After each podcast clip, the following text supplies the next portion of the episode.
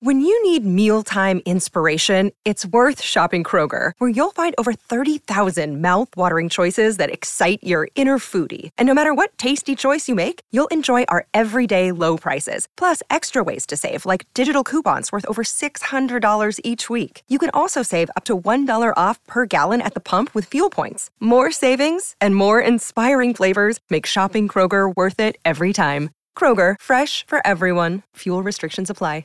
It was really interesting because of the genre and because of the time period and because of what's expected to her. She's very stoic, but she's just got that underlying cheekiness that I think is, is, is kind of what she uses to get what she wants, but also gets used against her. Probably my favorite person to play because I just got to transform completely. Like I would take off the wig and get home and be like, oh, damn.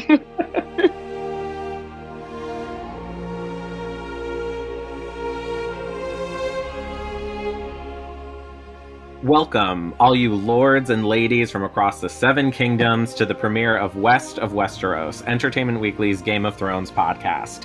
I'm Nick Romano, a senior writer here at EW, and I'm joined by some pretty fantastic people. If I if I do say so myself. The first is Lauren Morgan, EW podcaster and senior photo editor. I like to think of her as our resident maester since she knows so much about the world George R. R. Martin has created. Lauren, are you as excited for the return of Game of Thrones as I am? I I am I am I you know I I know some people felt burned by the end of Game of Thrones and I have to admit there was some stuff I was not happy about but I love the Targaryens I read Fire and Blood I've read I've read every possible thing that George R. Martin has written about this world. So I am all in for the House of the Dragon. So very excited to join you on this podcasting adventure. For anyone listening in, Lauren and I will be hosting West of Westeros all season long to unpack each episode of House of the Dragon, the prequel series to Game of Thrones that dropped tonight on HBO and HBO Max. I assume if you're listening in, you've already seen it. If not, get out of here and go watch this show.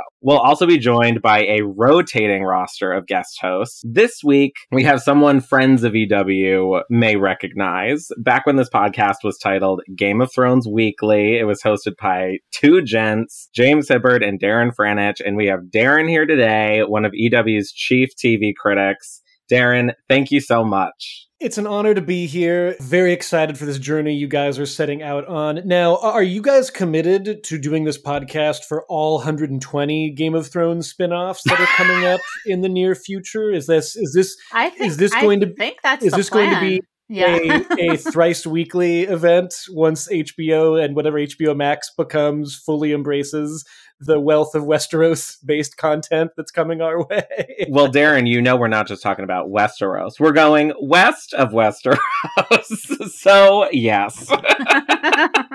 so, guys, Game of Thrones is back officially. How are we all feeling? Is our minds back in sort of the day to day of being in Westeros in this fantasy world? Are, do we still have lingering kind of animosity towards the Game of Thrones season finale? Lauren, you already talked about your feelings a little bit. Darren, I'll start with you. I mean, I have no animosity. I am always and probably always will be fundamentally a lover of the books. George R. R. Martin's original kind of mainline series, starting with A Game of Thrones, going up through A Dance with Dragons, and Winds of Winter at some point. That for me is like the grand spectacle, absolute reason to love this world. And I love Fire and Blood, the book which is kind of providing the basis for this show. Fire and Blood, which in book form is way different from the other books. It's much more of a kind of deep, remote history of the Targaryen dynasty. I just gobbled that book up and I still just sometimes crack it open and, and read a few pages. And it's so different from Martin's other writing. So I guess what interests me about this new show is that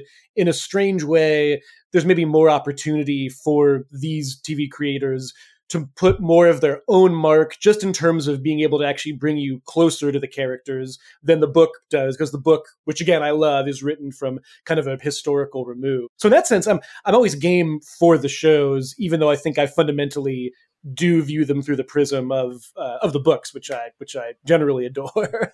yeah. So before we kind of dive deep into this first episode of House of the Dragon, let's set some ground rules for everyone listening. We want to be respectful of book spoilers. So for this first portion of the pod, we're just going to be talking about House of the Dragon from a show perspective, meaning anything that has already aired so far anything that has been reported in the press, all of that is fair game. Then we're going to pivot a bit later to a more spoilery discussion and talking about the show in relation to Martin's books, how both the show and the book may or may not complement each other, that kind of thing. And then the final portion will be dedicated to an interview with a member of the cast and crew. This week, we will be sharing my interview with Millie Alcock, who plays young Rhaenyra Targaryen, which was conducted during my reporting for EW's House of the Dragon set visit and cover story. So to kick things off, what are our general impressions of this premiere episode? Lauren, I'll start with you. Well, it is obvious that HBO spent a lot of money on it. it looks very, very expensive. That was like as soon as it opened up, I was like, "There's a, like a attorney in here," and I remember. I don't know if people remember the first season of Game of Thrones the tourneys looked kind of janky compared to the later seasons. Like a battle would a battle is about to happen and then they would cut to the aftermath of it. This, they are fully invested in here. They have got the money. Some of these scenes made me very nervous from a COVID perspective because there were a lot of people in those stands. And I was just like, oh boy, I hope everybody's been tested because this is making me very nervous but yeah, it's like definitely they the HBO put their full like you know they did not cheap out on this and eh, at, at all. So that was it. I thought also just like the casting when they announced the casting for most of these people, like I didn't know Millie Alcock or Emily Carey who play the younger Alicent and Rhaenyra. But, you know, obviously this is like, you know, you've got Matt Smith. I'm a big Doctor Who fan. Paddy Considine, all of these other actors. I thought that was like really, really well cast. It is obvious that HBO is planning for this to be their big next blockbuster show. So we'll see if the fans respond to that. Lauren, do you think Matt Smith in doing this show was just like, I really need people to stop thinking of me as the doctor? Like even even after everything else I've done since then, I need to go really the opposite direction with this and just yeah. play someone who is violent and malicious and has a lot of other things going on. you know, I know there was a little bit of controversy when he was cast, but when I, I know, you know, I watched all of his seasons on Doctor Who. I watched him in The Crown and everything. Matt Smith, he can be very goofy and jokey and stuff, but he can access like that cold imperiousness that is really key to like Daemon Targaryen. And so I thought he was actually worked really well here. Like he is a really very good actor, despite the fact that I think he's sort of underrated as an actor. So for me, it was when he his casting got announced, I was like, oh, I can see that. I don't know about his his wig the most time. For some of these actors, I'm not sure the white wig is complementing their complexion in the best way but alas you know what can you do with that? But you know in terms of the in terms of the actual character i was like oh that that's a good daemon yeah i'm i'm kind of with lauren. This first episode i had some struggles with in general i think especially the first 10 15 minutes or so but right away i do feel like there's a few actors who are just kind of capturing at least what I think is interesting about the Targaryens. You know, between Matt Smith and uh, Paddy Considine, uh, I think is how it's pronounced, um, uh, who are both good in their own way as very different, you know, kind of Targaryen major, huge people. Um, and uh, yeah, Millie Alcock, who I think is definitely one of the show's discoveries, because the Targaryens are supposed to be simultaneously even more fantastical than the other fantasy characters in this universe, mm-hmm. but also kind of weird and sort of driven by these mad ambitions that come from their ancestry. And uh, to me, those three, each in their own way, are kind of capturing something really interesting with with their characters. So I, I kind of felt like with this first episode, whenever it was focusing in on them, I definitely was very intrigued and very invested. And then there was a lot of stuff about shipping lanes, which I was initially less invested in. Whenever I hear that, I also hear trade routes around Naboo. I was just gonna say that, like the taxes, like the you know when you saw the taxes in the Phantom Menace qual, and you're like, what? you know, it's like when you get into shipping lane, this is a little bit more in the governmental nitty gritty than I really want in my fantasy shows. So, so we are 200 years before the events of HBO's Game of Thrones. House of the Dragon also stipulates that specifically 172 years before the birth of Daenerys Targaryen, Emilia Clarke's character, and nine years into the reign of King Viserys I Targaryen at the height of House Targaryen's power in Westeros. And you know, to your point, Darren, Considine, Considine, the Game of Thrones, the featurettes for this was Considine. The actual like other celebrity interviews, talk show appearances say Considine. So I feel like both could be right. I don't know. That this is one of the things. This is going to be a work in progress as this pod goes on. I told Lauren this story already, but when I was interviewing Eve Best about her character, I, I told her, I was just like, uh, so I'm so glad I got to hear you pronounce Rhaenys's name because I've been calling her Rhaenys. And this woman laughed for a straight 30 seconds, could not stop, was just bawling over. And I'm like, it wasn't even that funny, but okay. I remember when Game of Thrones debuted, and I had read, I was like, I was reading the books right before it debuted, and when it debuted, I was like, oh, that's how you say Arya. I had completely different, like Tyrion, like I had so many different pronunciations in my head, and I was like, Oh, that's how you say it. I had half a decade, Lauren, of in my head, never saying it out loud, pronouncing his name like tire iron, basically. like that that that's where I was coming from. And yeah, like I would just say R.I.P. in my head to Princess Rainra. Apparently it's Renaria, which is a much definitely a better name. And then I think eh, can we get a colloquium here? So is it Corlys Valerian and not Corlys Velaryon? I think it's Corliss, unless I like completely missed something. Okay. I thought it was Corliss. Sometimes it's English accents. I, I I I can't quite tell. There's always sometimes when people say things and you're just like, hold on, did they say that differently than you know another actor just said it? Time for a rewatch already. yes, yes. So you guys have kind of mentioned certain details about the specific time of Westeros that we're currently in. Do you guys have any favorite details? I mean, for me personally, I really enjoyed watching the small council, how it operates, where they have these little spheres and they put it down in these little sockets, and like mm-hmm. that's what kind of starts each meeting. I, that already, I was just like, wow, like I don't know why I gravitated to that detail specifically. Lauren, what about you? I just like kind of seeing the realm at the height of the Targaryen power when you go through King's Landing and you're seeing dragons all over the place and like you're seeing like this is a well established dynasty, especially considering this just came after like 60 years of peace with Jaehaerys's reign. So it's just sort of like kind of interesting to see them like and the dragon pit and there's people in the dragon pit taking care of the dragon pit and all of this kind of stuff. And or even just like the thing that I really loved was uh, when Rhaenyra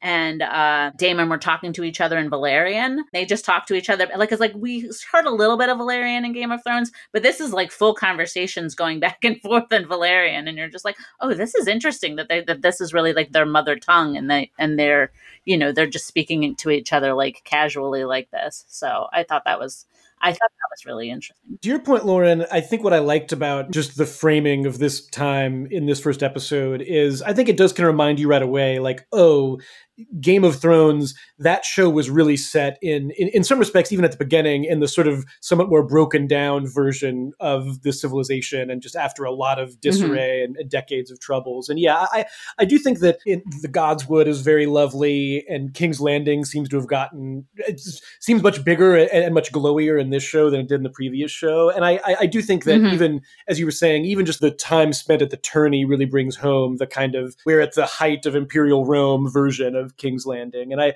I think I, I definitely appreciated all that. There was a lot of small council stuff, which I think was interesting because we definitely got that on the previous show. But here, maybe just because the government is sort of running itself more efficiently, that seems to be more more a part of the day to day life in King's Landing. it seems like the king's actually paying attention in the king's council, and he's not like just Joffrey being a brat or Robert and his cups or something like that. It does seem like there's actually some leadership discussion going on in the small council. so let's talk about the timeline of this show. Uh, so, to kind of recap the big points, House of the Dragon will be chronicling the events leading up to and during the Dance of the Dragons, which was the name the poets of Westeros gave to a bloody civil war over succession of the Iron Throne that brought down the once thriving Targaryen dynasty.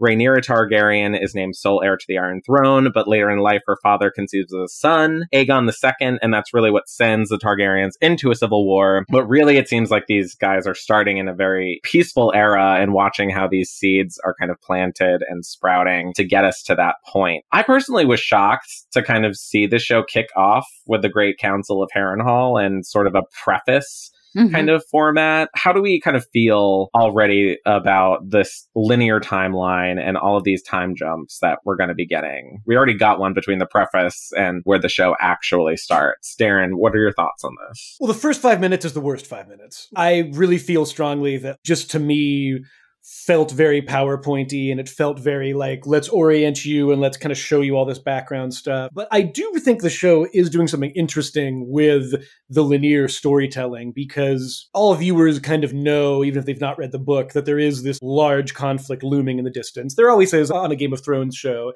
And the distance to travel in terms of time, it's pretty bold. And I think this first episode, by kind of anchoring you around a couple specific things, the tournament, the birth of someone who might be an heir, which turns into something much more tragic. It did kind of convince me, like, okay, even though we're far away from what seems like the most dramatic part of this story, there are a lot of elements here that are being established that will, in theory, pay off by taking the linear approach. So I would say I was a little skeptical going in just because, you know, because of what needs to happen in the terms of potentially years past to get to the larger part of the story. But I, I, I thought this first episode did a good job of at least making you care about where these characters are at this seemingly more peaceful time of, of their lives. But I mean, Lauren, what did you think about, yeah, like starting almost more so than Game of Thrones, starting at a slightly less seemingly ultra dramatic point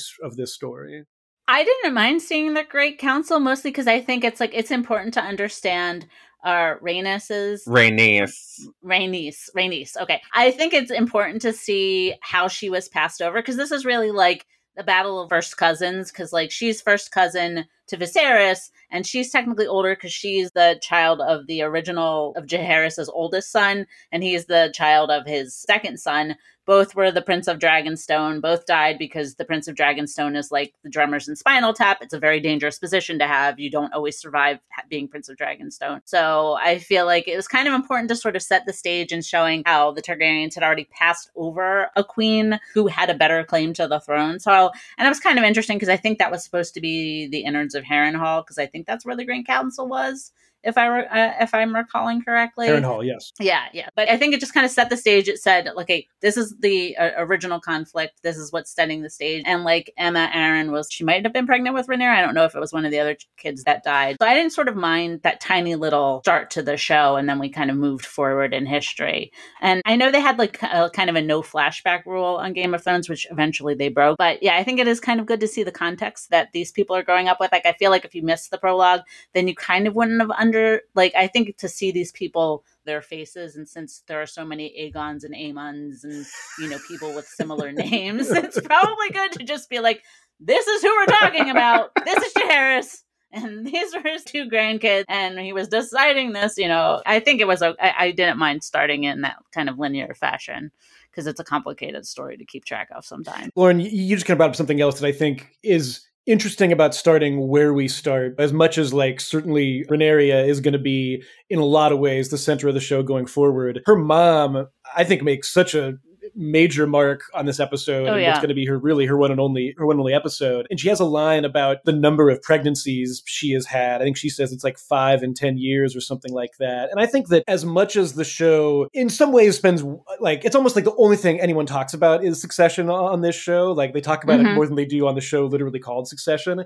I think that her kind of talking about it in this really deeply personal and anguished way is like, you know, I'm, I'm the person who's been working on this more than anyone, and this is what I've kind of gone through. Yeah, I've been trying. This is what my body's gone through. This is what my my soul has gone through, and thinking of how she ends up essentially getting sacrificed more or less for the future which then goes goes even worse mm-hmm. that's the stuff where i felt just on a personal level I was feeling really attached to the show more so than with some of that kind of macro top down storytelling choices in, in, in, in, this premiere. I mean, I think especially when you look at, and we'll get into the book stuff later, so I'll just mention it quickly. Like Emma Arryn, they kind of zoomed through her plotline really quick. She was Viserys' wife and, and they kind of zoomed through it. But like here, this is where I think that it's great about the show is that they can take the time and be like, okay, who was this woman? How was she a part of this family of Rhaenyra? And Viserys and like how was the tragedy of her like it's really like the tragedy of her death that kind of sets the stage to come because if she had survived or her child survived we wouldn't have gotten the dance with the dragons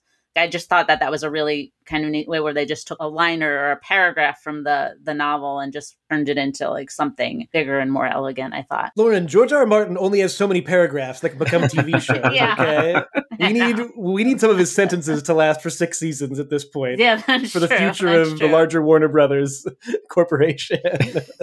That's true.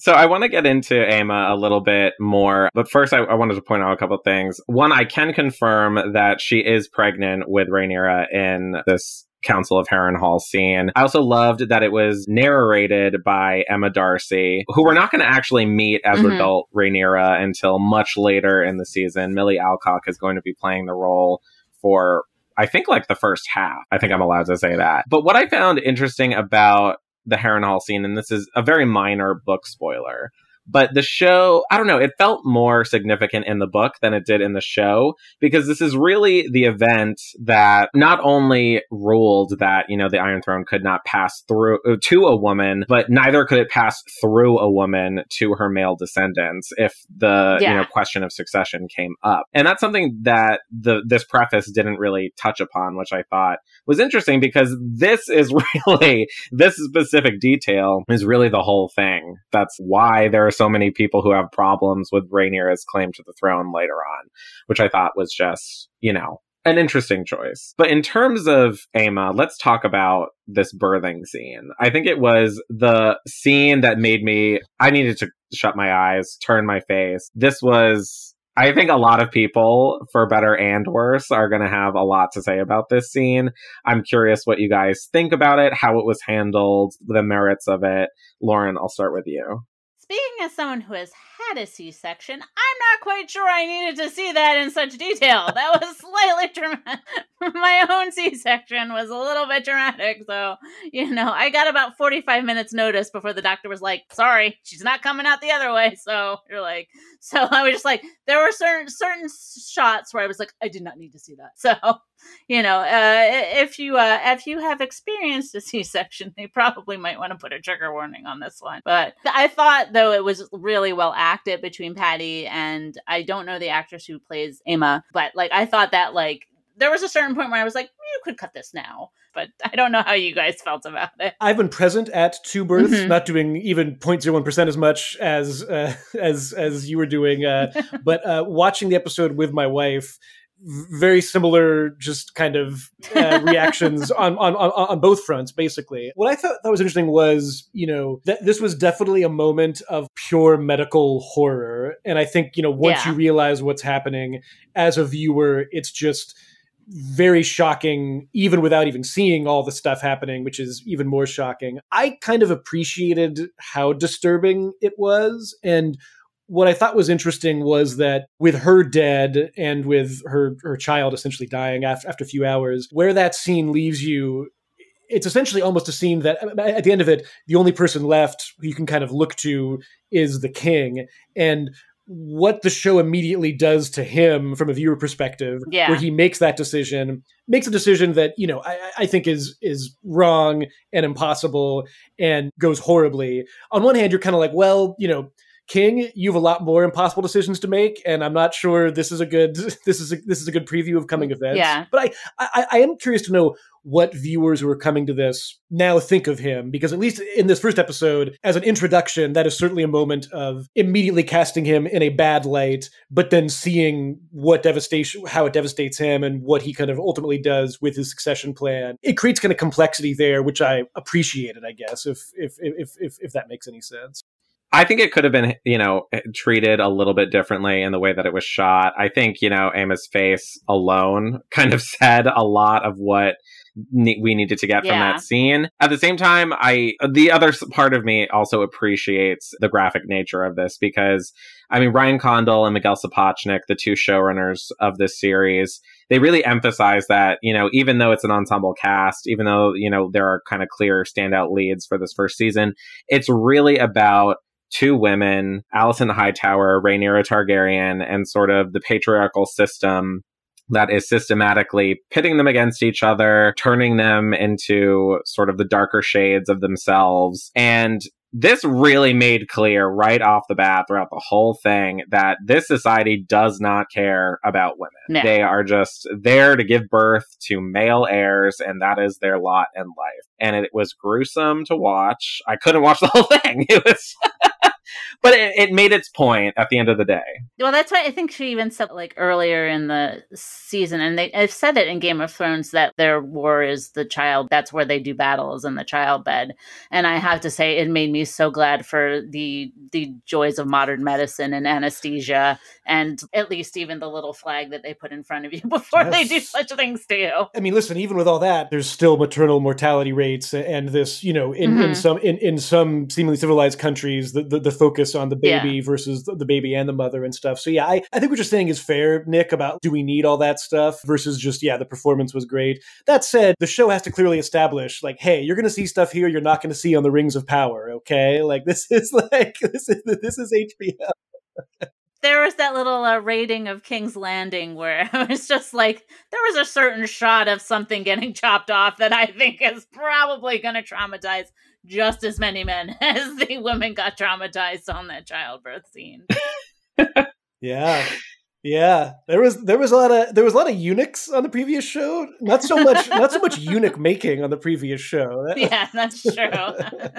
Before we get into some of the more spoilery book related conversations, let's talk about who are our favorite players in the Dance of the Dragons so far. We talked a lot about the small council. I think mine is Lord Corlys Velaryon, Steve Toussaint's character. I'm going to read a quote that Steve mm-hmm. gave me. Lord Corlys is the only guy in this world when we meet him on the small council who's actually been to battle and actually knows what it is to fight. He doesn't really have time for these people because one of the main stories is there's an incursion in this particular area of Westeros called the Stepstones. And he's like, we have to shut this down now. There's no negotiating with these people. And he's continually frustrated, which I thought was really interesting because when we talk about Ryan Condal and Miguel Sapochnik, their mission is to kind of show the seeds of war that are planted in a time of peace. I mean, this is a time of great peace. I think it's like 60 or 70 years when there hasn't been a major conflict. And I love that Lord Corliss is really the only person who's actually seen a decent war or battle in his entire life. And I loved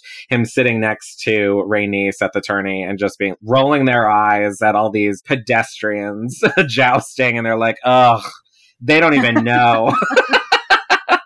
Lauren, what's who's your favorite player so far? I have to say, I really liked Rhaenys. I, I, I liked Corliss as well, but like just the way that she would like be checking out her nails while all of these people were getting like you know him like you know she was just so like you know uh, I I just like I want to see more from her. She was just immediately like because you know this woman like she was passed over for the Iron Throne. She has complicated feelings, But- and I thought the two of them together, I thought they had great chemistry, and you can tell that that's like a real a real relationship between the two of them. I mentioned Matt Smith before. I thought Paddy was doing a great job with Viserys because I think in the book he's just kind of like things are happening around him, but I think Paddy really gives a really lived in performance and you could you know you could kind of understand that the flaws of the man but also like in some respects the charm of the man he is likable in some respects but you can see where his weaknesses are so I was really enjoying those were the ones that kind of really popped for me at first Darren, what about you? Yeah, I mean, I, I'm with Lauren again. For me, this first episode, just what comes across most are the Targaryens. I think, you know, the kind of brother dynamic between the king and Daemon,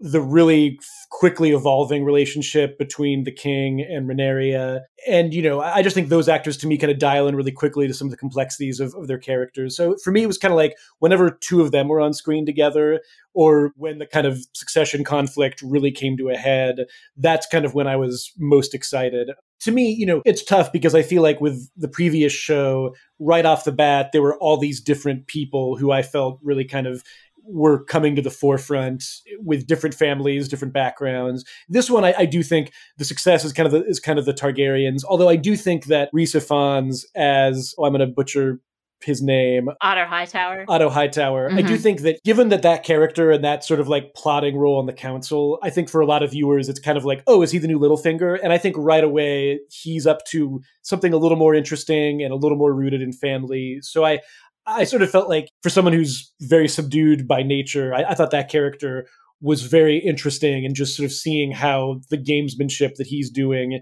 plays out even in times of high tragedy and how he's kind of using the tragic death of the queen possibly for his own good or the queen's good or for you know whatever he thinks is his purpose. Um, I, I, I was invested in him as well uh, which i was maybe like not I, I, was somewhat surprised by that, given that initially I thought he seemed to be just kind of filling the, you know, suspicious, plotting small council role.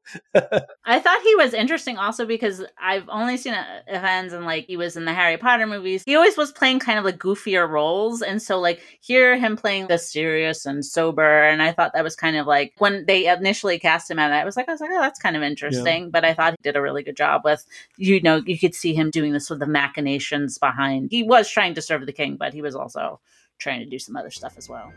Before we go further with Otto, let's take a quick break, and when we return, we'll get into all of the juicy book spoilers. Another day is here, and you're ready for it. What to wear? Check. Breakfast, lunch, and dinner? Check. Planning for what's next and how to save for it? That's where Bank of America can help. For your financial to dos, Bank of America has experts ready to help get you closer to your goals. Get started at one of our local financial centers or 24-7 in our mobile banking app. Find a location near you at bankofamerica.com slash talk to us. What would you like the power to do? Mobile banking requires downloading the app and is only available for select devices. Message and data rates may apply. Bank of America and a member FDIC. So I want to use Otto to kind of jump into our next portion, which is the spoilery book kind of discussion. I think this is a great example of how maybe the show is turning into a companion piece to the book, to Fire and Blood in a lot of ways. I mean, Darren, you mentioned Fire and Blood is much more sort of like an unreliable narrator, kind of historical telling of events. It doesn't get into too many specifics, just kind of glosses over the major events and the people who claim to know what happened. And whereas House of the Dragon is going to be more of an objective account of the series of events, the book makes everyone come across as more active schemers in sort of the events that transpire. And what I loved about Otto specifically is that, yes, was it awful to go to his daughter and be like, you should go console the king in his bedchambers wearing one of your mother's gowns. That was terrible. Good God, he's a terrible father. but at the same time, it's clear to me that none of these characters really believe like they're doing something wrong. Everyone sort of feels like in some ways that they're either in the right or doing what they think is best for the realm. And Otto, it's clear that the lingering mem- memory of Maegor the Cruel is sort of on his mind. He does not want Prince Daemon to get to the throne, which is why he's doing mm-hmm. a lot of these things, which I thought was really interesting. So, Lauren, I'll kind of start with you. In what ways do you feel like the show is either setting the record straight on events that are happening in the books or kind of presenting itself as more of a companion? I think you mentioned this in your cover story. The originally George Martin told this story in a couple of novellas before he wrote Fire and Blood, and so when you read them, like one is in Rogues, one's in Dangerous Women, and I think it's like the Princess and the Queen, or I can't remember the other title. The Princess and the Queen. Or the blacks and the greens, yes. No, okay, yeah. so it's like when you read those, those histories are slightly different than what you read in Fire and Blood. So I think it is really interesting when you're talking about how the show is the true history of what happened. And I've gone ahead I've, I've watched the first six episodes and so it's very interesting to see how they clarify things that were like supposed in the book like maybe this happened or maybe this happened and it's like no this did happen. And so i think that's kind of like an interesting way to say like you know we've got this tale but we're gonna you know and i think it lets the show explore the the text in kind of interesting ways because it's like you're getting a lot of discussions that you didn't get in the text so they can really use their imagination to think about how would Daemon and Viserys interact with with each other over these things. Like I think they really kind of made like Daemon's kind of a little I think one note in the book where he's just like you know you've always got the good Targaryens and the bad Targaryens and he was clearly in the bad Targaryens. But I feel like he's um, a little bit more complex. You can't always figure out what his entire reasoning are for things. So I thought that was kind of that was pretty interesting. And then I think, you know, just seeing, like, as we talked about, seeing Viserys with his wife and how this was, like, he did really love her, but he also was obsessed with having a son, you know, and how Rhaenyra felt scorned because she wasn't a boy and just constantly felt like she was sort of second best and how that played into her own psyche. And, like, it's just, just like interesting to see all of these Targaryens and all of their various damage, damaged psyches doing battle with each other. So I thought that was like pretty interesting. To your point, Lauren, the fact that the first episode clearly establishes that on one hand, Daemon really wants to be king, but on the other hand, he seems to, I mean, you could look at it different ways, but to me, he seemed to genuinely like Rhaenyra, mm-hmm. who was his his opponent, his potential opponent for for. So I, I, think that you know that kind of complexity bounces off of of the show in a way that you know the book's complexity was different, where sometimes the writer within the book who was writing the history would sort of offer these different ideas about you know these people mm-hmm. and was it this way or was it that way. I'd say similarly, you know, even if you like hate the king now because of his decision during his wife's birth. I think the fact that like he clearly feels haunted by it and the fact that he basically, you know, said yes to kill my wife to save my heir, you know, the way that the actor's playing that, there's just a lot of up close richness to that, which the book was kind of operating at a different level. I will say, my one concern with this episode, and this kind of continues in the episodes I've seen, is I think the show is very sincerely trying to add to our understanding of the relationship between Rhaenyra and Alicent. Mm-hmm. And on the page, and maybe this is because I kind of first read that, that novella that, that Lauren mentioned, The Princess and the Queen, on the page, they're kind of immediate rivals. And that kind of mm-hmm. enmity between them really powers so much of the Dance with the Dragons. And I think the show is trying to do this journey with them from friendship to something much more complex. And I do worry that just like that dynamic to me I didn't fully get it in this episode. I feel like the development of their friendship and how it goes from there to rivalry. I'm, not sure the show totally nails that. So, so in that sense, I was kind of like, uh, maybe this is the one time where we are starting way too early here, where where these characters ultimately end up is so interesting. And right now, it feels more like their sort of placeholder. It's a friendship, but I'm not sure we, yeah. we, really get much sense of what their dynamic is. I feel like Alicent in this isn't as well defined as like. I mean, I feel like the book. I could understand Alicent, and I, I feel like she's sort of nebulous here, whereas I think I understand Rhaenyra a lot better. But I mean, we do get more time with her, but and I don't know if it's just the, the quality of the acting or you know uh, uh, but Alicent felt a little bit softer here than I think she should have, considering how this is really going to be a conflict between these mm-hmm. two women.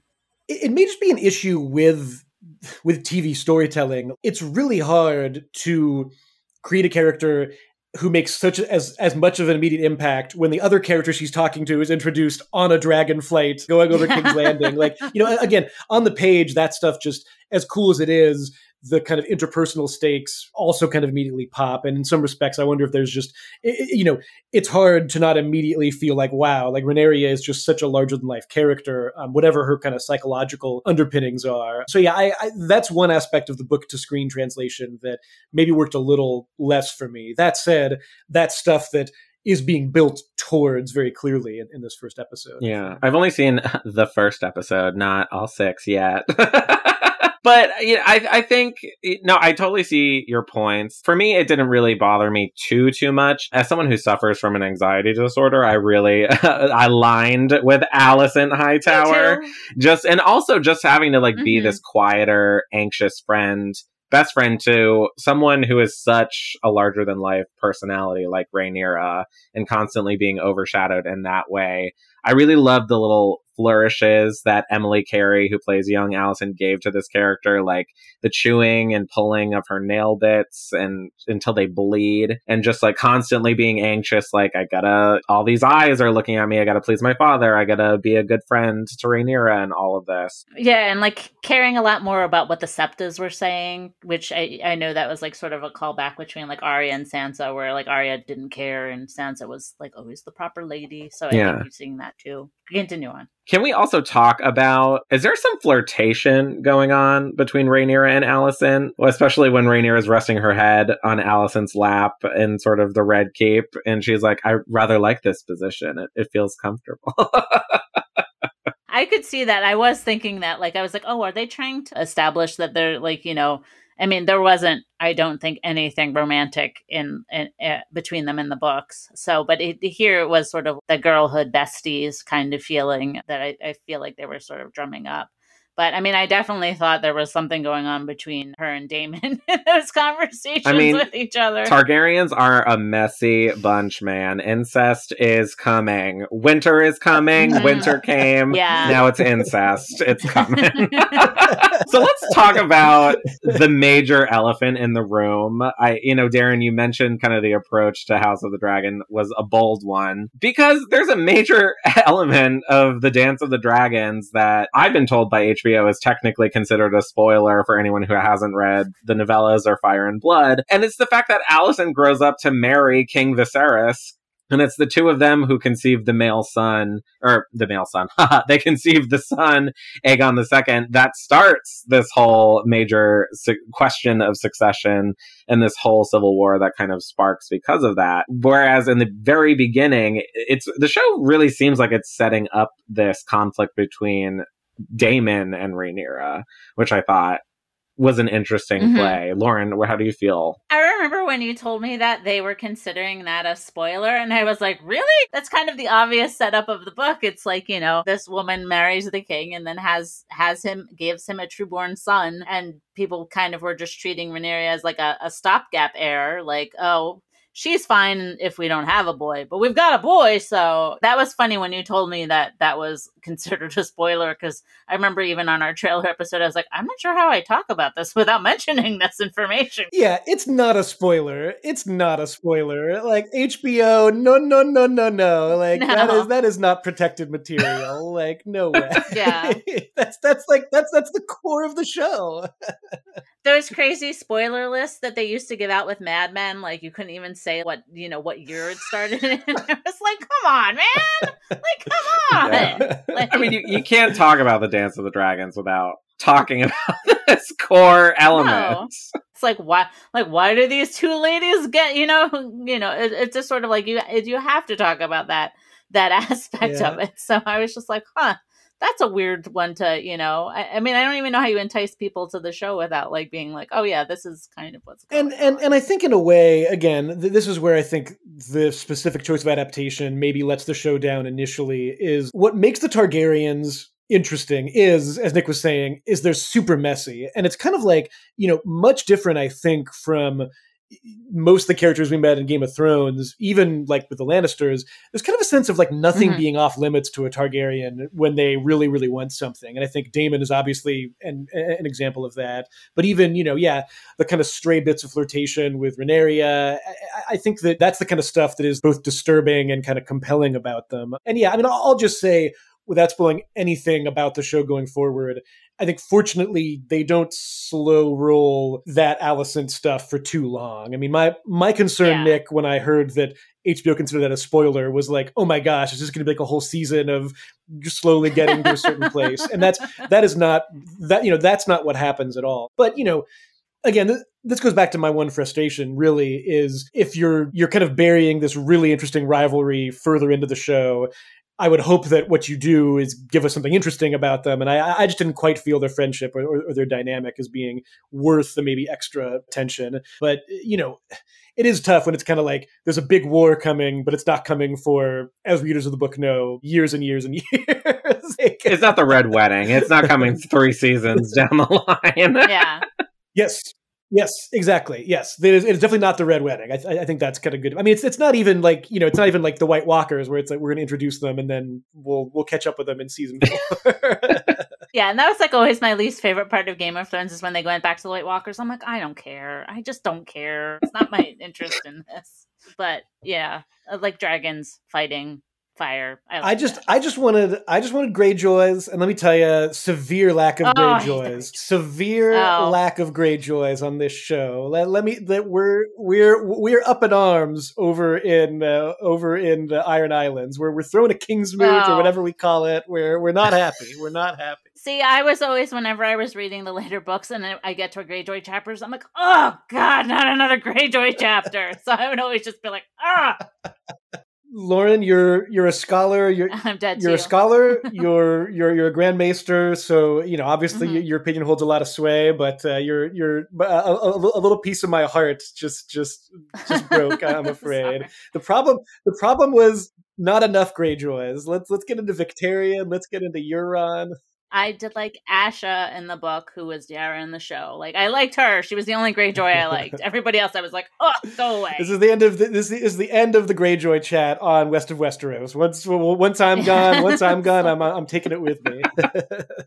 so now let's talk about the big reveal that kind of comes at the end of this episode, where King Viserys picks Rhaenyra to be his sole heir to the Iron Throne and reveals a big secret to her. That I mean, from my perspective is not in the books at all. Maybe it's coming in the Winds of Winter. Who knows? Lauren, you're you wrote a story about this for EW.com. Do you kind of want to set the stage for what Viserys reveals to Rhaenyra. So this is like, you know, this is after uh, Viserys, his his uh, baby son is dead, his wife is dead, he's just disinherited his brother Daemon for being a real jackass. But he's got, you know, he needs to decide his heir, and so he invites Rhaenyra down to uh, the underneath the skull of Balerion the Black Dread, and he was the last rider of Balerion, which is actually, I think, probably a kind of a feather in his cap because that was the Dragon of Aegon, the Conqueror. The Conqueror.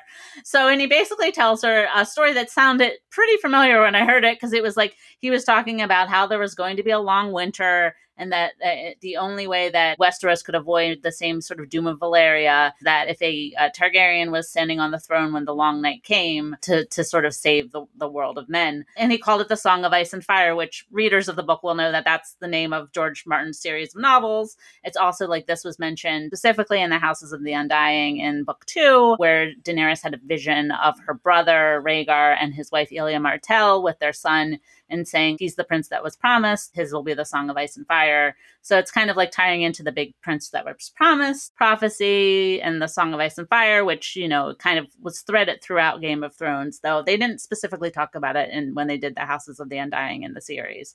But like Melisandre mentioned and all this kind of stuff. So it's like this it's like this whole thing and it's sort of like what's really i thought it was interesting because this is what's really driving viserys because he believes that he needs an heir because if there's not a targaryen on the throne the world is going to you know that it's going to be the doom all over again. So this is like what's sort of driving his decision to name Rhaenyra his heir.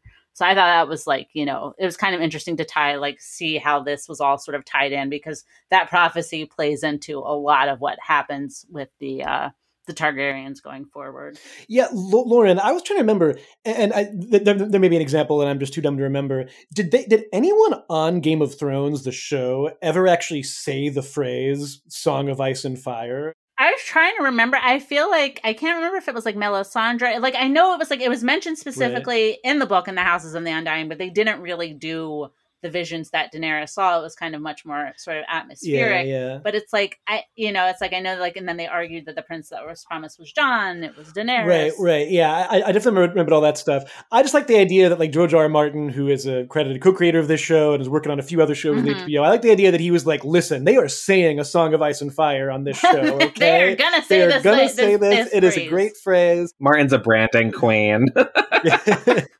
I can't remember if like some of like the later stuff with Bran and being the three-eyed raven and seeing all that kind of stuff. If like I feel like it came out somewhere, but I can't remember right now where it, I just know it didn't come out in the like where it was supposed to in the houses of the undying. Just just so. two responses to it, to uh, the mm-hmm. great stuff you were saying earlier, Lauren. First of all, I like the idea that uh, that that the king he's like the, he's like the high school quarterback who never really did anything better. Where he's like, well, I I rode on that dragon. Like that's that's pretty cool. Yeah, I was like that was me. That was me. I got, I got Balerion. I haven't done know? a lot of good stuff you know? since then, but I but that you know I yeah I, I got to ride on Balerion. That's pretty impressive. Huh? Yeah, um, he died a year later, but I still rode him. yeah, yeah. Know? Maybe I maybe I rode him like the wrong way. I don't know. he he'd, he'd been fine before.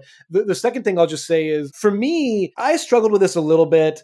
On one hand, it feels very prequely. It feels very, we're talking about, to go back to Star Wars, we're talking about the one who will change the Force, Force Messiah, stuff like yeah, that. That stuff works less well for me. I will say, as Lauren was kind of saying, it does add a little bit of embroidery to feel like you know it's not just that this king and other Targaryens it's not just that they're doing this to be in charge or because they think that they're the best ones to be in charge of this country. The idea that they are kind of driven by this belief in this prophecy, that's interesting, except for the fact that us viewers know the prophecy is correct. You know, like it's like we, we mm-hmm. know that that's actually the right thing, you know, compared to something like in um, Battlestar Galactica, a show that I love, you had President Roslin was also driven by this religious kind of fervent belief that she had to be doing certain mm-hmm. things. And all along in the show, you were kind of like, is that true? Or is this, you know, something we should be a little more concerned about? So I,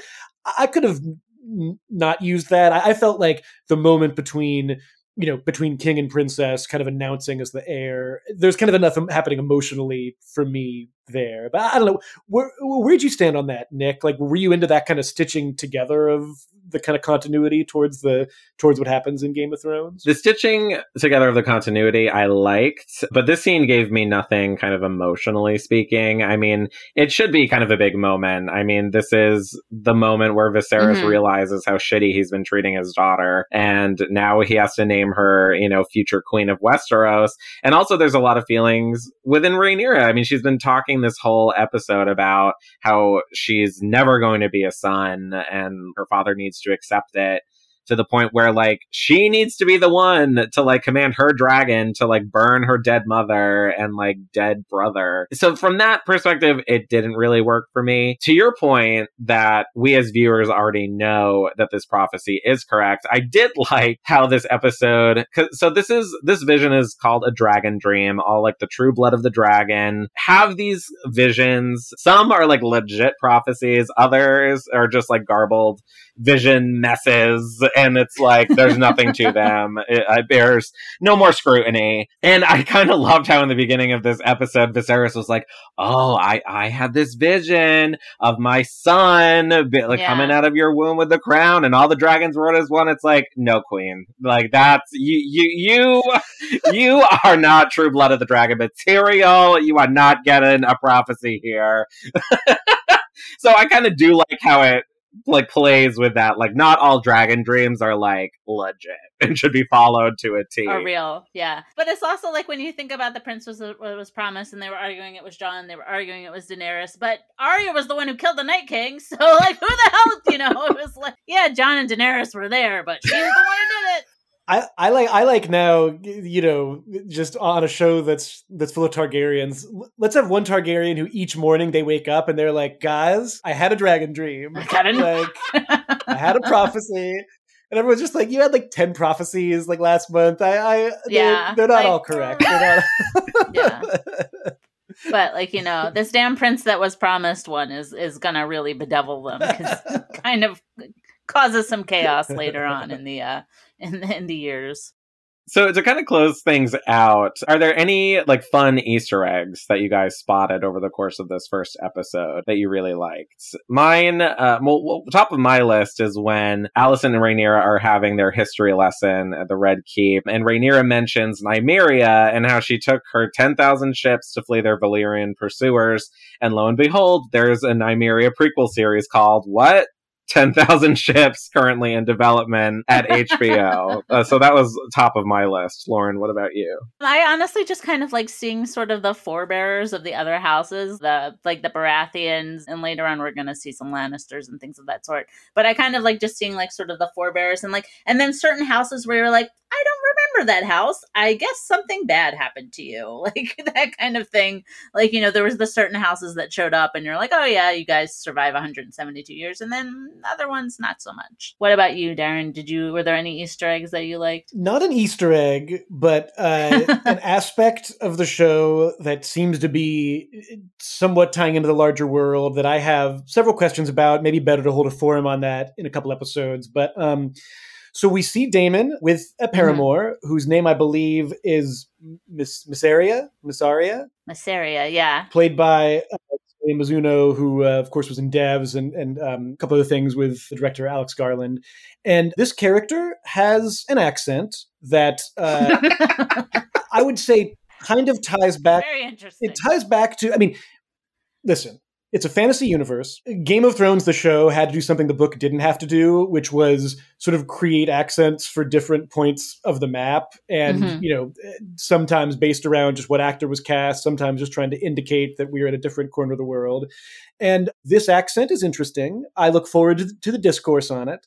I think the character is probably the character I'm least invested in on the show Mm. but it does kind of capture some of the difficulties on the original show i always felt like they nailed westeros and then everything in essos and stuff like that would be a little bit trickier and a little bit more in what to me was kind of the more familiar exotic less Yeah. textured version of fantasy and this kind of brings that up in a way where it's just it feels like one interesting thing going forward with this whole universe, if HBO makes more and more of these shows, is there is kind of more explanation of those points elsewhere on the map.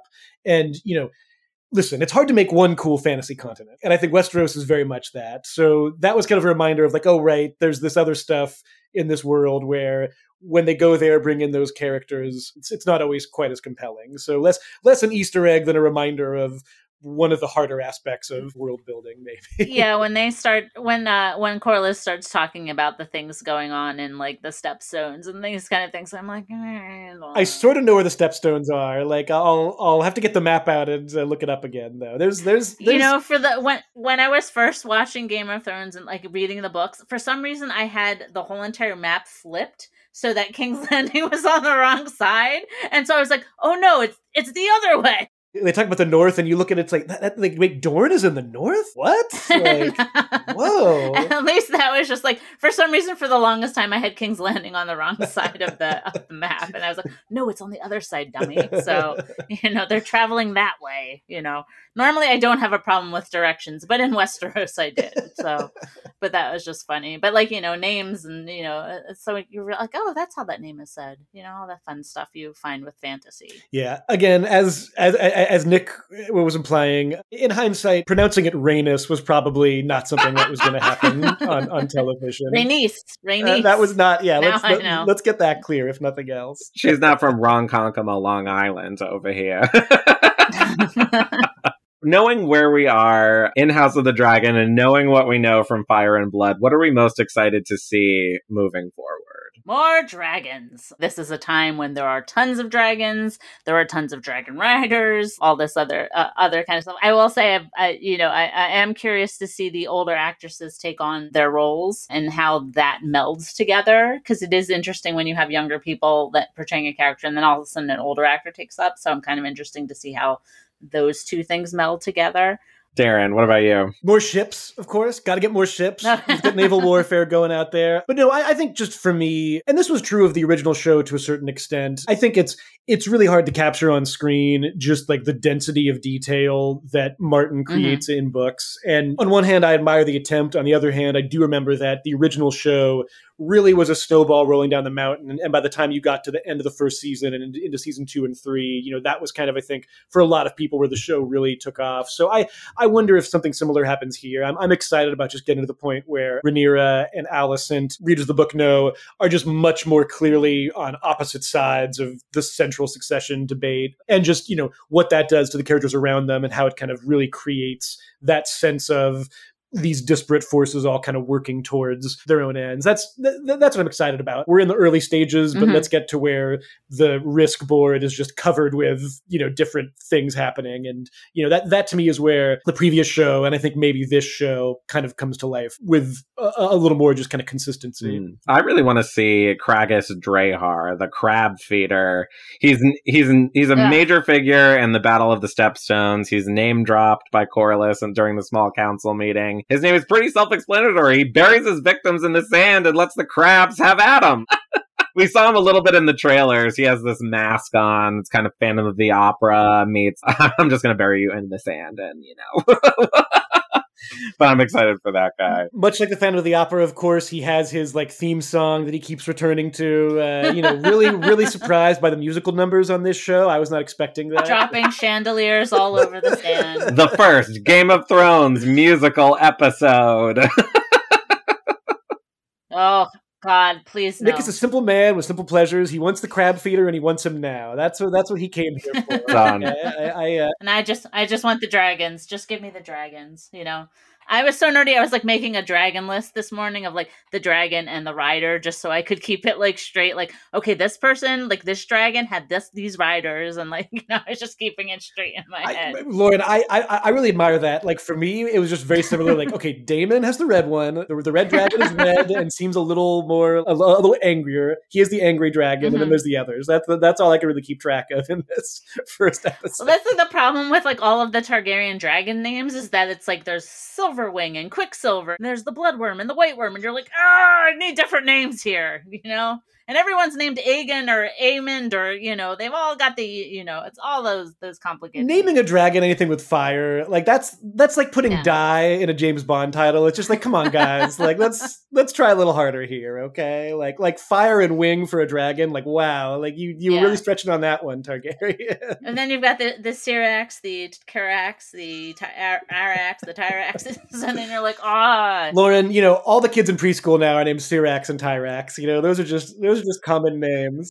Actually, there's someone there's someone though in my daughter's class who's named Aria, and it's spelled like the right name, and I was just like, oh, I know who your fans, your parents were fans of, so you know. So it, it is funny. It does bleed through. I haven't met a Khaleesi yet or a Daenerys, but I have met an Arya. Lauren, I'm so excited to dissect all future episodes of House of the Dragon with you every week. Darren, thank you so much for helping us kick off this new era of the EW pod. So excited. You guys are going to have such a great time, and I'll be very excited to um, listen to you and very excited to hear you finally nail down the pronunciations of all the names. That's that's what I'm tuning in for. After this quick break, we'll get into my interview with Millie Alcock, who plays young Princess Rhaenyra Targaryen.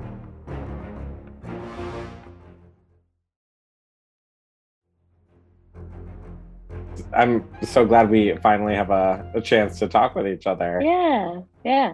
So, what has your life been like since the first House of the Dragon trailers kind of came out? The same like the same. I don't know. It's just like not just now. It's just more like family friends give me really like those kind of eyes. Like you're doing, you know, like like people's parents are like more nicer to me. You know, like people like, oh, you're doing you're doing great. Like if you're doing well. Like but no, nothing really else has happened, and I don't really, I don't really expect it to. But um, yeah, just how people and t- my friends, my close friends have been the same, but like extended old friends have been kind of like, oh, that's cool. yeah. Yeah.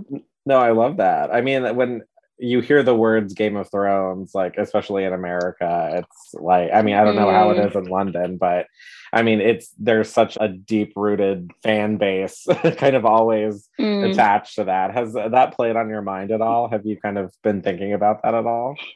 yeah. yeah. Yeah. I mean, yeah, it's like the biggest, it's the biggest crushing show in the world. So there's a bit of pressure, but I think it is a completely new show. Like it's not Game of Thrones. Like they've, you know, Miguel and Ryan have been really aware of establishing a new tone and a new style and a new color and a new and a, and a new energy with with the show as opposed to Game of Thrones. So they can be differentiated, which I am really excited about because it's a bit it's a bit darker, which is is cool. But yes, scared of the fandom. Just, yeah. it's well, weird. I don't know. Yeah, when when you say it's weird, I mean, in what way is it weird? Is it sort of just like the high profile ness of it all? I, yeah, I think I mean I've I've never done something even close. Like I've been doing like Australian TV. It's a, it's a different it's a different league. But I think it's the first show that I've ever done where there's a pre-established fan base. So people already come in and know what's going to happen and know what everything means. Sometimes better than you which is kind of it's it's interesting because your job as an actor is like okay so am i trying to serve what's expected of me or am i trying to make individual and independent decisions on the day? So it's kind of, it's that's that's where it's weird. It's like how do i kind of like counteract this balance of me having control or control but having an input in the role but also serving homage to fandom. Mm. Well, let's go back to the beginning. I mean, when did you first even hear about this opportunity to be in House of the Dragon? Like the second audition. I only did two auditions, which really shocked me because I was like, okay, you guys really sure? Like, are you really sure? Like, this is this felt really quick. But yeah, it was the second self tape that I sent through is when I found out what it was. And I was just like, oh, this, this will be fun. I'm not going to get it. I'll just, you know, do my best, have fun. So yeah. it was it was just, it, it was just two self tapes, yeah. not even an in person audition. Yeah, well, it was COVID, and I live in Sydney, so it's like they're not gonna fly this girl. I don't think people realize how far straight. Like I'm flying to London, and I spent 23 hours in the air, like in the air, not even like transiting. So yeah, they were just they were just um self tapes. I think everybody had a very different audition experience. I, I was talking with Steve Toussaint, and he was saying that. Aww. Oh, he's such a sweetheart. Oh, he's so nice. Yeah, yeah, he's crazy. But he was telling me that when he auditioned, he used material from like Tywin Lannister from the first Game of Thrones. Yeah. I mean, did you use Game of Thrones material for House of the Dragon, or was it something completely different? Yes, um, but they sent. I don't know why I called Steve to so. I've worked with Steve before, which is what's really crazy. But the the audition material was actually it was one of Maisie Williams' scenes very very early on, where she's given needle, and I'd never seen Game of Thrones before.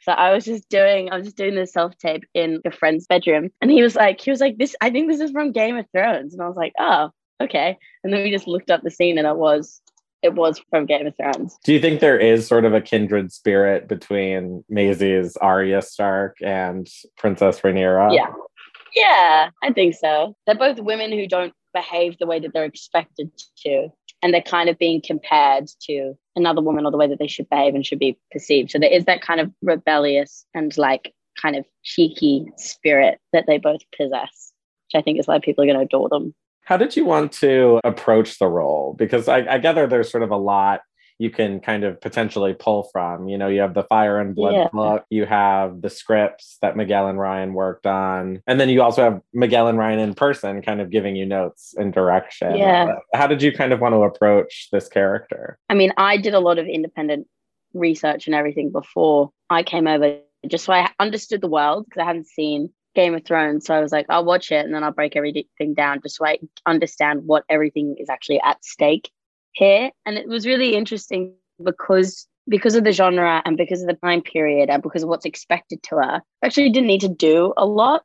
She's very stoic, but she's just got that underlying cheekiness that I think is is is kind of what she uses to get to get what she wants, but also gets used against her as a woman. So yeah, it kind of it kind of it just changed day to day the way that I approached it because every day was different on set, mm. and I needed a different part of her every day it's uh, talking to some of your co-stars it, some of them said that it was more beneficial for them to not read fire and blood and just kind of yeah i didn't read it. so you just kind of relied on your own like interpretation. Yeah on the scripts. Yeah. Mm. what stood out to you most about the scripts that you just loved? The writing is really good. For it to be for for like a fantasy genre sometimes the writing is kind of used to drive the plot and to kind of explain what's going on but they were the writers hats off to them. Like it was they were really clever and they were very good at teetering that line between having the dialogue to serve the plot but also having it be realistic like how people would actually speak and interact in that time.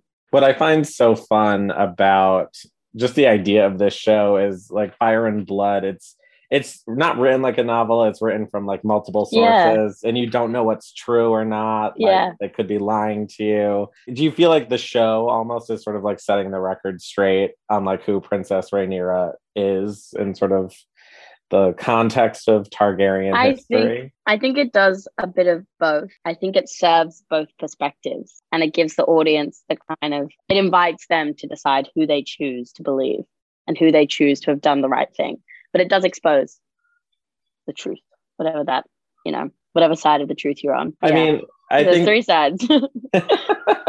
I love that. We love a we love a mm. you know a well-rounded character, like a meaty role. Yeah, yeah. and you felt yeah. that. Yeah, you felt like you had a lot to dig into with this. It sounds yeah. Like.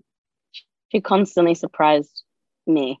Mm. And she was probably my favorite person to play because I just got to transform completely. Like I would take off the wig and get home and be like, oh, damn. it was quite cute, but now I'm not so cute. the way that you walk in the in the dresses was really like I'd find myself waiting for the bus standing like her and be like, Millie, what the like, bro, what the just stop. Just you don't have to be because you have to hold yourself up for the costumes. I have to ask you about the wigs. I don't know Mm-hmm. why, but so many fans are obsessed with the wigs Mhm. already. They just dissect yeah. the trailers and they want They're the gorgeous. shots. Yeah. What was They're your gorgeous. experience working with them? I mean, I had beautiful, beautiful hair and makeup department. I had two gorgeous girls, Heather and Lisa, who would look after me every day and do my hair. I mean, the wigs, like the actual wigs, the process of getting them fit was they would kind of like measure your hair because I had really long hair and then I cut it off because it was it took too long to get done up in the morning every day. But they would braid it, put it in a bowl, like in a stocking, and then they would slick back your hair, they'd paint your hair, and then they'd put a bald cap on, and then they'd paint the bald cap, and then they would kind of like slot the wig on and glue it. But it was like I had one wig the entire show, and it was kept immaculately. Like those those girls are those guys and girls are so talented and they're the best at their job. And that's what was a real kind of indulgence in this job was working with people who were the best at their game in every department. I've never experienced that before. And pretty much everyone had a wig. Everyone had a wig or a weft or a beard or a headpiece. And it was it was incredible. It was incredible watching how, you know, you wouldn't see it, but they'd be like, oh, I can see this one. I can see where the lace is coming off. I can see what this one little little thing is. Very, very impressive. It was funny. I was talking with Eve Best and she hated the wig. So it's nice to hear that somebody Oh, yeah. actually liked No, it. I loved it. I'm young. Yeah, like I'm really young. Like, you know, it's my first thing. I'm kind of just like, I'm sure the novelty will wear off. I love that. So I'm I know Mm-hmm. this show kind of deals with uh, two separate timelines. So like you're not really technically, you know, sharing scenes with Emma Darcy, but I was curious if you two worked closely together just to kind of make sure that your performances kind of complemented each other at all. No. And that was really weird because me and Emma approached Miguel being like, we would love to have a meeting together, you know, with you and Ryan and like sit down and talk through Rhaenyra, blah, blah, blah, blah, blah. And it kind of, it just, we just kept asking, it just kind of didn't happen. So I was like, okay, this would have happened if they wanted it to happen. like, 'cause it's quite, it's quite important, I believe, that it was quite important that this character were consistent. So I just think that Miguel and Ryan had full faith that we knew who she was and that it could create more confusion if we were kind of aware of the way that we behaved and interacted. So um no, we didn't, which was kind of kind of weird. So I haven't even I haven't seen any of Emma's stuff. I'm very excited to see see their performance. Maybe Yeah. with maybe without even thinking about it, you you ended up just kind of capturing Emma's performance. I think so. I think that was I think that was the thing. Was- Yeah. Yeah. No, I found that really strange. well, what about um, working with Emily? Because we know sort of at the beginning, you know, before Alicent and Rhaenyra are at each other's Yeah. throats, warring, they're actually friends. I mean, what was sort of like working with Emily and just kind of working out that kind of character dynamic? And I think me and Em got really lucky that we got to kind of have all the fun and also have a bit of tension between our two characters as well, because there was a lot to explore within that. But I, me and Emily contacted each other before we started shooting and kind of built a bit of a relationship. And then, you know, we met in person and it was kind of like, she, she I lent on her a lot and I feel that she lent on me a lot because she was the only other person that kind of understood being a really young girl in a life-changing experience is something that's really overwhelming. So we kind of we kind of like stuck together, you know, and I think of her as like a little sister, very protective of her and very like Emily. It was it was a joy. It was a joy to work with someone who's also as experienced as Emily at such a young age and so talented, just effortlessly just in it. So playing playing around with with being, you know, friends was easy. Mm. it was easy. It was hard to be hard to be angry at her. It was hard to fight her. One thing I'm really fascinated by in this story is the relationship between the dragons and then the dragon riders. I mean, did you have Mm. to do a lot of sort of CG work, like kind of pretending like you're interacting with a dragon, was a or anything dragon. like that? Yeah. Yeah, we went, I don't know we went. We were in this, I was gonna say big ditch. We're in this big ditch. and there's a scene where I'm patting my dragon, but it was just like a big blue cutout. And it was also just the neck because the dragon was so big. They just kind of had the neck. And then there was a big blue screen behind it. So it kind of just looked like we were at a really shitty music festival because it was like a little lifted area that I would jump off, like a little stage. And I would have to pat it. And then Miguel was like, Can you smell it? And I was like, Yeah. But it just kind of smelled just smelling the styrofoam. But I got the incentive of like, you know, you smell your dog or your cat. It's it's a very human thing to kind of form a connection. So that was kind of funny. And it was just a grip like this.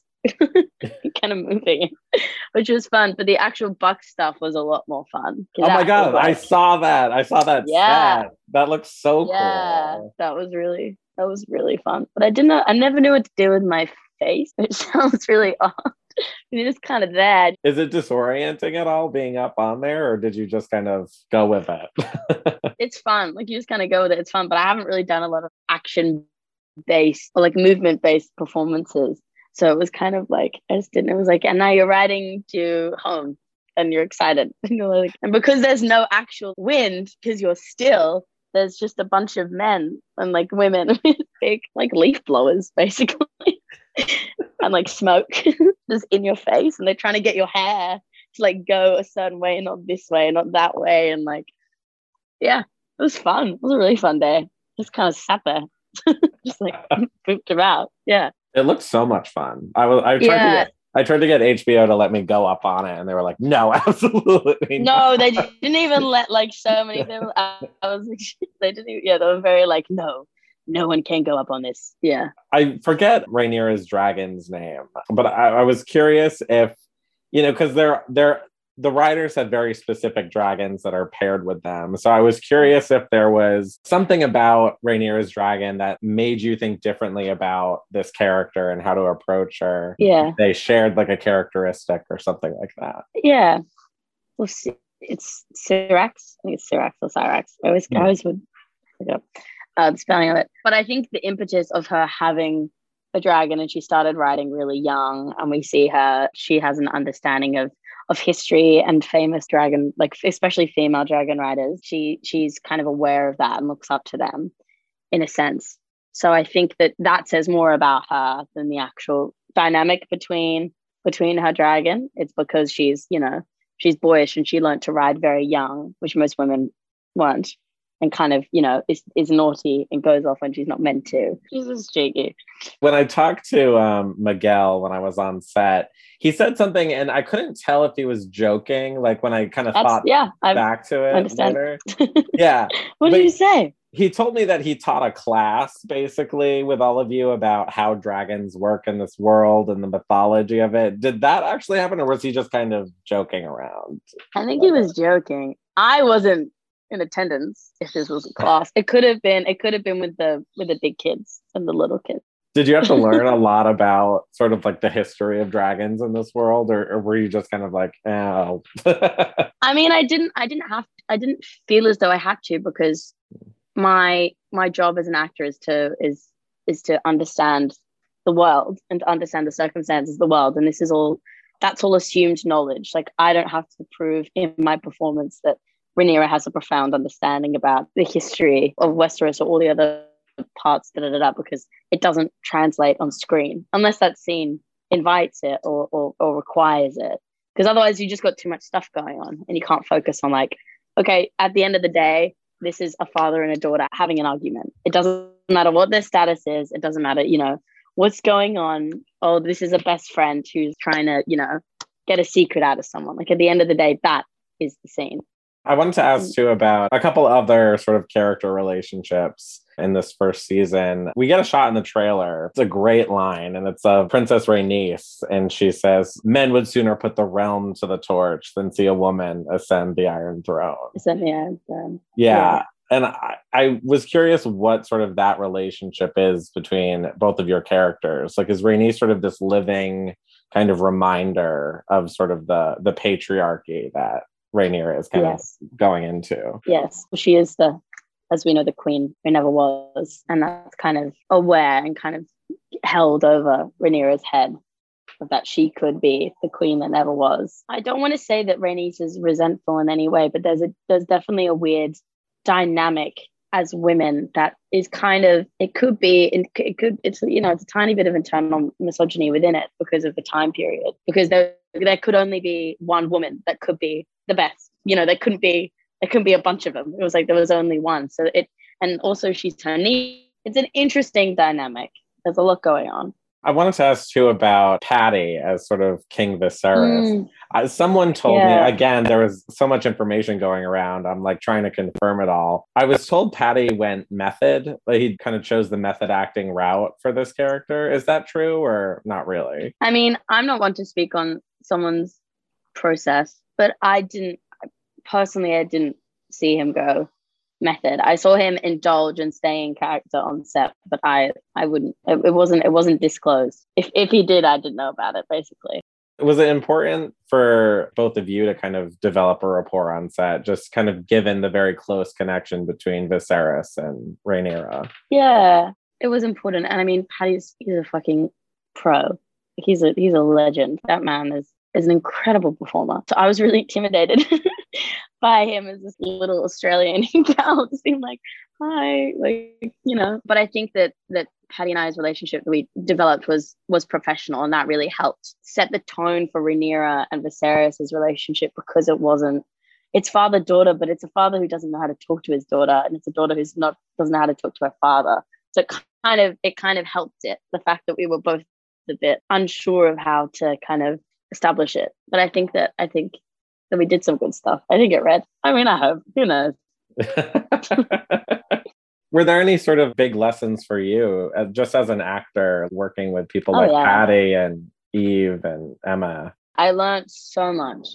I feel like the experience of of of that show and especially Rhaenyra's journey that you guys will discover. I felt that my journey as as Millie kind of aligned with hers, being thrusted into a position that could be could have been possible, but you never really thought would happen. And then all of the conflicts that comes internally and externally with that, and then kind of overcoming it and realizing how to how to play the game and how to how to cope with it.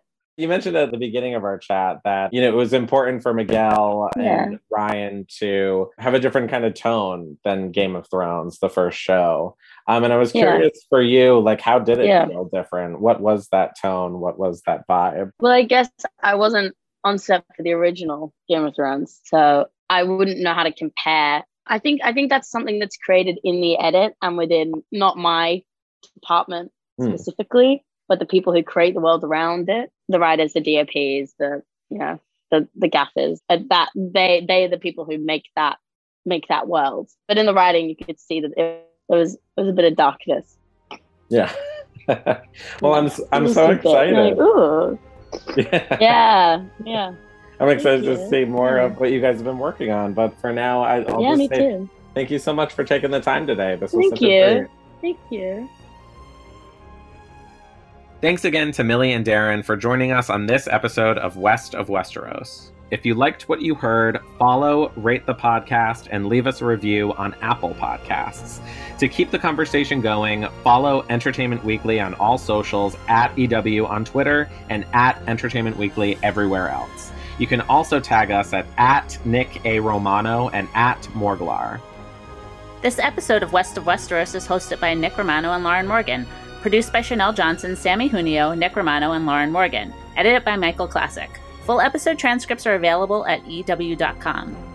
New episodes of West of Westeros come every Sunday right after the episodes of House of the Dragon air on HBO and stream on HBO Max. Stay tuned.